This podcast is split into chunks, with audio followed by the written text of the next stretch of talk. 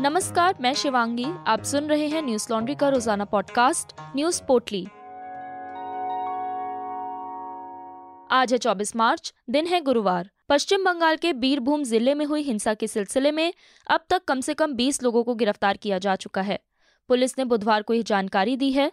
रामपुर हाट के बोकतुई गाँव में मंगलवार 22 मार्च को करीब एक दर्जन मकानों में आग लगने से दो बच्चों समेत कुल आठ लोगों की मौत हो गई है। ये घटना सोमवार 21 मार्च को तृणमूल कांग्रेस, टीएमसी के पंचायत स्तर के एक नेता की कथित हत्या के कुछ घंटों के बाद हुई। पुलिस ने कहा कि हम गिरफ़्तार किए लोगों से पूछताछ कर रहे हैं कि क्या इस घटना में और लोग शामिल थे। ऐसा लग रहा है कि कुछ आरोपी गाँव से भाग गए हैं। हम उनका पता लगाने की कोशिश कर रहे हैं। उन्होंने ये भी कहा कि फॉरेंसिक विशेषज्ञ घटना की प्रकृति के बारे में विस्तृत जानकारी प्राप्त करने के लिए क्षतिग्रस्त मकानों की जाँच कर रहे हैं। दवायर की खबर के मुताबिक, पश्चिम बंगाल सरकार ने बुधवार को बोगतुई सामूहिक हत्याकांड के बाद बीरभूम में जिला खुफिया अधिकारी को निलंबित कर दिया है। इससे पहले राज्य सरकार ने रामपुर हाट के प्रभारी निरीक्षक और एसडीपीओ को हटा दिया था। पीड़ितों और उनके परिवारों ने स्थानीय पुलिस की भूमिका पर भी सवाल उठाए हैं। उनका कहना है कि पुलिस ने देरी से कार्रवाई की है। डीजीपी मनोज मालवीय, एसआईटी अधिकारियों के साथ रामपुर हाट में तैनात हैं। पश्चिम बंगाल की मुख्यमंत्री ममता बनर्जी ने बुधवार को कहा कि बीरभूम ज़िले में हिंसा फैलाने वालों के खिलाफ उचित कार्रवाई की जाएगी, चाहे वे किसी भी राजनीतिक दल से संबंधित हो। मुख्यमंत्री ने बोगतुई में मृतकों के परिजनों से भी मुलाकात की और बातचीत की। इस दौरान ममता बनर्जी ने बीरभूम हत्याकांड के मृतकों के परिजनों को पाँच लाख का चेक सौंपा। ममता बनर्जी ने कहा कि प्रभावित घरों के पुनर्निर्माण के लिए दो लाख रुपए की वित्तीय सहायता दी जाएगी। वहीं सीएम ने यह भी ऐलान किया है कि आग में मरने वाले दस लोगों के परिवारों को नौकरी भी दी जाएगी। प्रधानमंत्री नरेंद्र मोदी ने बीरभूम हिंसा पर दुख प्रकट किया और उम्मीद जताई कि राज्य सरकार दोषियों को ज़रूर सजा दिलाएगी। बुधवार को कोलकाता स्थित विक्टोरिया मेमोरियल में नवनिर्मित विप्लवी भारत दीर्घा का उद्घाटन करने के बाद अपने संबोधन में प्रधानमंत्री नरेंद्र मोदी ने राज्य सरकार को आश्वस्त किया कि अपराधियों को जल्द से जल्द सजा दिलवाने में जो भी मदद वह चाहेगी, केंद्र सरकार उसे मुहैया कराएगी। प्रधानमंत्री ने बंगाल की जनता से आग्रह किया कि वे ऐसी वारदात को अंजाम देने वाले लोगों और ऐसे अपराधियों का हौसला बढ़ाने वालों को कभी माफ़ ना करे। इस कार्यक्रम में पश्चिम बंगाल के राज्यपाल जगदीप धनखड़ और केंद्रीय संस्कृति मंत्री जी किशन रेड्डी भी मौजूद थे। भाजपा अध्यक्ष जेपी नड्डा ने घटनास्थल का दौरा करने के लिए मंगलवार को पाँच सदस्यीय समिति का गठन किया, जिसमें चार सांसद शामिल हैं। कर्नाटक के स्कूलों और कॉलेजों में हिजाब पहनने की मांग करने वाले छात्रों को सुप्रीम कोर्ट से झटका लगा है। सुप्रीम कोर्ट ने इस मामले की तत्काल सुनवाई करने से इनकार कर दिया है। दरअसल, याचिकाकर्ता की ओर से पेश वरिष्ठ वकील देवदत्त कामट ने कहा था कि एग्ज़ाम शुरू होने वाले हैं, ऐसे में किसी की पढ़ाई को नुकसान से बचाने के लिए तत्काल सुनवाई की ज़रूरत है। इस पर अदालत ने कहा कि आप इस मामले को सनसनीखेज बनाने से बचें। अदालत ने साफ़ कहा है कि हिजाब विवाद का परीक्षाओं से कोई लेना देना नहीं है। इससे पहले सुप्रीम कोर्ट ने कहा था कि होली की छुट्टी के बाद इस मामले की सुनवाई होगी। दरअसल, छात्राओं ने याचिका में दलील दी है कि संविधान के आर्टिकल 19 एक ए के तहत हिजाब पहनना उनका अधिकार है। आर्टिकल 19 एक ए अभिव्यक्ति की स्वतंत्रता का अधिकार देता है। इससे पहले कर्नाटक हाईकोर्ट ने अपने फैसले में कहा था कि हिजाब इस्लाम की अनिवार्य प्रथा का हिस्सा नहीं है। कोर्ट के इस फैसले के खिलाफ सुप्रीम कोर्ट में दो याचिकाएँ दाखिल की गई हैं। याचिकाकर्ता की ओर से वकील संजय हेगड़े पेश हुए थे। कर्नाटक में हिजाब को लेकर विवाद की शुरुआत जनवरी में हुई थी। यहाँ उडुपी के एक सरकारी कॉलेज में छह छात्राएँ हिजाब पहनकर कॉलेज गई थी। कॉलेज प्रशासन ने छात्राओं को हिजाब पहनने के लिए मना कर दिया था। इसके बाद लड़कियों ने प्रेस कॉन्फ्रेंस कर कॉलेज प्रशासन के खिलाफ विरोध किया। कर्नाटक से लेकर पूरे देश भर में हिजाब को लेकर विवाद शुरू हो गया था। स्कूलों में हिजाब के समर्थन और विरोध में प्रदर्शन किए गए। ऐसे में कुछ छात्राओं ने स्कूल कॉलेजों में हिजाब पहनने की इजाज़त मांगने के लिए हाईकोर्ट का रुख किया था, जहाँ कोर्ट ने उनकी याचिका को खारिज कर दिया। हिजाब विवाद के बीच मुख्यमंत्री बसवराज बोमई ने कहा था कि हिजाब विवाद पर फैसला देने वाले कर्नाटक हाईकोर्ट के तीनों न्यायाधीशों को मौत की धमकी मिलने के बाद वाई सिक्योरिटी देने का फैसला लिया है। उन्होंने कहा था कि मैंने महानिदेशक और आईजी को विधान सौदा पुलिस स्टेशन में दर्ज शिकायत की पूरी जाँच करने का निर्देश दिया है, जिसमें कुछ लोगों ने जजों को जान से मारने की धमकी दी थी। बुधवार को कर्नाटक हाईकोर्ट ने कहा कि एक व्यक्ति केवल इसलिए दुष्कर्म के मुकदमे से बच नहीं सकता क्योंकि पीड़िता उसकी पत्नी है। ये समानता के अधिकार के खिलाफ है। अदालत ने मशवरा दिया कि सांसदों को कानून में असमानताओं को दूर करना चाहिए। न्यायमूर्ति एम नाग प्रसन्ना की एकल पीठ ने याचिकाकर्ता पति के खिलाफ दुष्कर्म के इल्ज़ाम को हटाने से इनकार कर दिया। पीठ ने कहा कि सदियों पुरानी उस घिसी पिटी सोच को मिटा दिया जाना चाहिए कि पति अपनी पत्नी के हुक्मरान हैं। उनके जिस्म, मन और रूह के मालिक हैं। ये सोच प्राचीन, प्रतिगामी और पूर्व कल्पित धारणा की बुनियाद है। इस तरह के मामले तेज़ी से देश में बढ़ रहे हैं। न्यायमूर्ति एम. नाग प्रसन्ना की एकल पीठ ने दुष्कर्म के आरोप में याचिकाकर्ता के खिलाफ शुरू की गई कार्रवाई में छेड़छाड़ करने से इनकार करते हुए कहा कि मुलजिम पर पत्नी और बेटी के खिलाफ कथित यौन कृत्यों के लिए पॉक्सो अधिनियम के साथ ही दुष्कर्म और क्रूरता के इल्ज़ाम लगाए गए हैं। अमर उजाला की खबर के मुताबिक हाईकोर्ट ने कहा कि पति की ओर से पत्नी पर की गई यौन प्रताड़ना का पत्नी पर मनोवैज्ञानिक और शारीरिक दोनों ही प्रकार का असर होगा। अदालत ने कहा कि पति के इस प्रकार के कृत्य पत्नियों की रूह को दुख पहुंचाते हैं। अदालत ने आगे कहा कि पतियों के लिए ऐसी कोई भी छूट अनुच्छेद चौदह के खिलाफ जाएगी जो समानता के अधिकार की गारंटी देता है।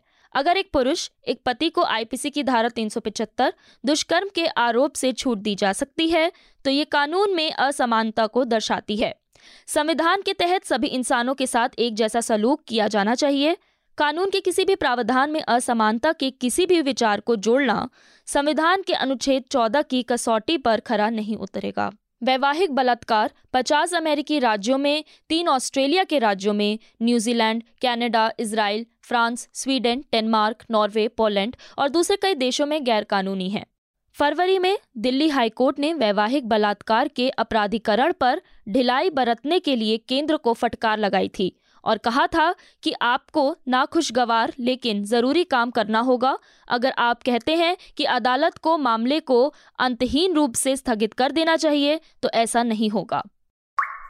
देश में पिछले 24 घंटे में कोरोना के 1,938 नए मामले सामने आए हैं। वहीं राष्ट्रव्यापी टीकाकरण अभियान के तहत अब तक एक करोड़ टीके की खुराक लग चुकी है।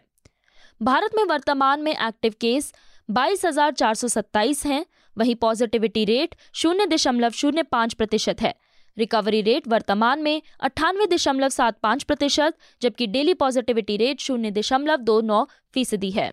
वहीं वीकली पॉजिटिविटी रेट शून्य दशमलव तीन पाँच फ़ीसदी है।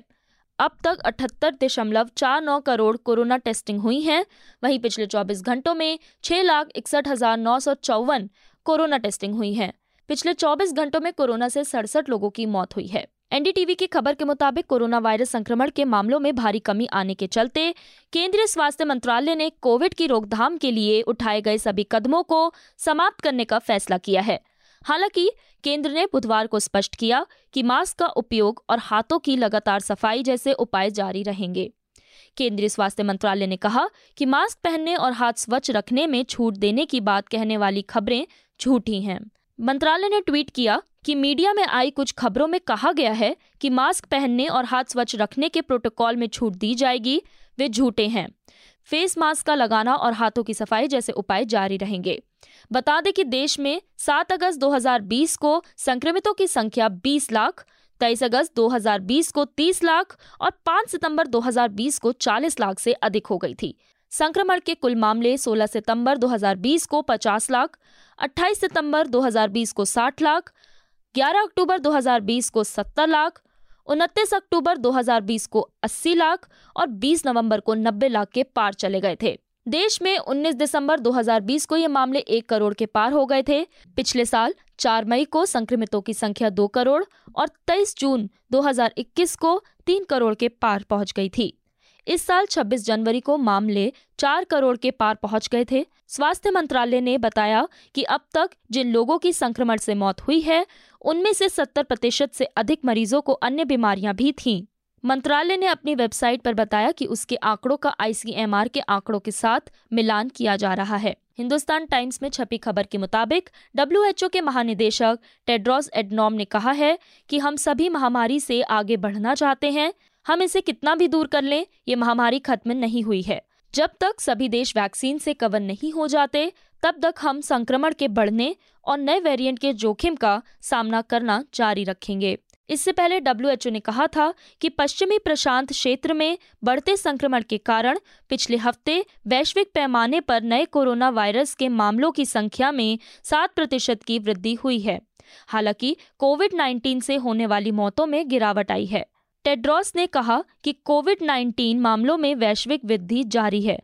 इसका कारण एशिया में महामारी का बढ़ता प्रकोप और यूरोप में ताज़ा लहर है। कई देशों में महामारी की शुरुआत के बाद से अब अधिक मौतें हो रही हैं। मौतों का ये आंकड़ा ओमिक्रॉन के फैलने से बढ़ा है। इसके साथ ही जिन लोगों ने वैक्सीन नहीं लगाई है, उनके लिए मौत का खतरा और बढ़ गया है। रूस और यूक्रेन में चल रहे युद्ध का आज उनतीसवां दिन है। ये युद्ध अभी समाप्त होता नहीं दिख रहा है, इसलिए ये कब तक चलेगा कोई नहीं कह सकता। इस बीच एक बार फिर से रूस ने यूक्रेन को परमाणु हमले की धमकी दी है। ये धमकी रूस ने 24 घंटे के भीतर दूसरी बार दी है। आज तक की एक रिपोर्ट के मुताबिक, संयुक्त राष्ट्र में रूस के उपराजदूत दिमित्री पोलंस्की ने परमाणु बमों का ज़िक्र किया है। इससे पहले क्रेमलिन के प्रवक्ता ने ये बात कही थी। दिमित्री पोलांस्की ने कहा है कि अगर नाटो की तरफ़ से उनको उकसाया जाएगा तो फिर रूस पर परमाणु हथियारों को इस्तेमाल करने का अधिकार है। इससे पहले उन्होंने 4 मार्च को कहा था कि अगर रूस के सामने अस्तित्व का खतरा होगा तो पुतिन परमाणु हथियारों का इस्तेमाल करेंगे। वहीं बीबीसी की खबर में बताया गया है कि रूस के सरकारी टीवी चैनल रशिया 24 ने अपनी रिपोर्ट में दावा किया है कि पूर्वी यूक्रेन के खारखीव प्रांत के आइज्यूम शहर पर रूस ने अपना कब्जा जमा लिया है। ये जानकारी रूसी रक्षा मंत्रालय के प्रवक्ता इगोर कोनाशेन खोफ ने दी है। उन्होंने कहा है कि रूसी सुरक्षा बल विशेष सैन्य अभियान को जारी रख रहा है। 24 मार्च की सुबह तक रूसी सेना की इकाइयों ने खारकीव क्षेत्र के आइजियम शहर का पूरा नियंत्रण अपने हाथों में ले लिया था। इस शहर के यूक्रेनी प्राधिकरण का कहना है कि लड़ाई अभी भी जारी है। बता दें कि खारकीव पचास हज़ार लोगों की आबादी वाला एक क्षेत्र है और यहाँ पर एक रेलवे स्टेशन भी है। वहीं नाटो की बैठक में जेलेंस्की ने कहा है कि नाटो को अभी भी ये दिखाना है कि वह लोगों की रक्षा करना चाहता है। उन्हें ये दिखाना है कि ये सच में दुनिया का सबसे शक्तिशाली रक्षा संगठन है। दुनिया इसका इंतज़ार कर रही है। उन्होंने कहा है कि असली कार्रवाई का यूक्रेन बेसब्री से इंतज़ार कर रहा है। नाटो चाहे तो अभी भी रूस के हमलों में यूक्रेनियों की मौत को टाल सकता है। आज बस इतना ही। आपका दिन शुभ हो। नमस्कार। न्यूज़ लॉन्ड्री के सभी पॉडकास्ट ट्विटर आई और दूसरे पॉडकास्ट प्लेटफॉर्म पे उपलब्ध हैं। खबरों को विज्ञापन के दबाव से आज़ाद रखें। न्यूज़ लॉन्ड्री को सब्सक्राइब करें।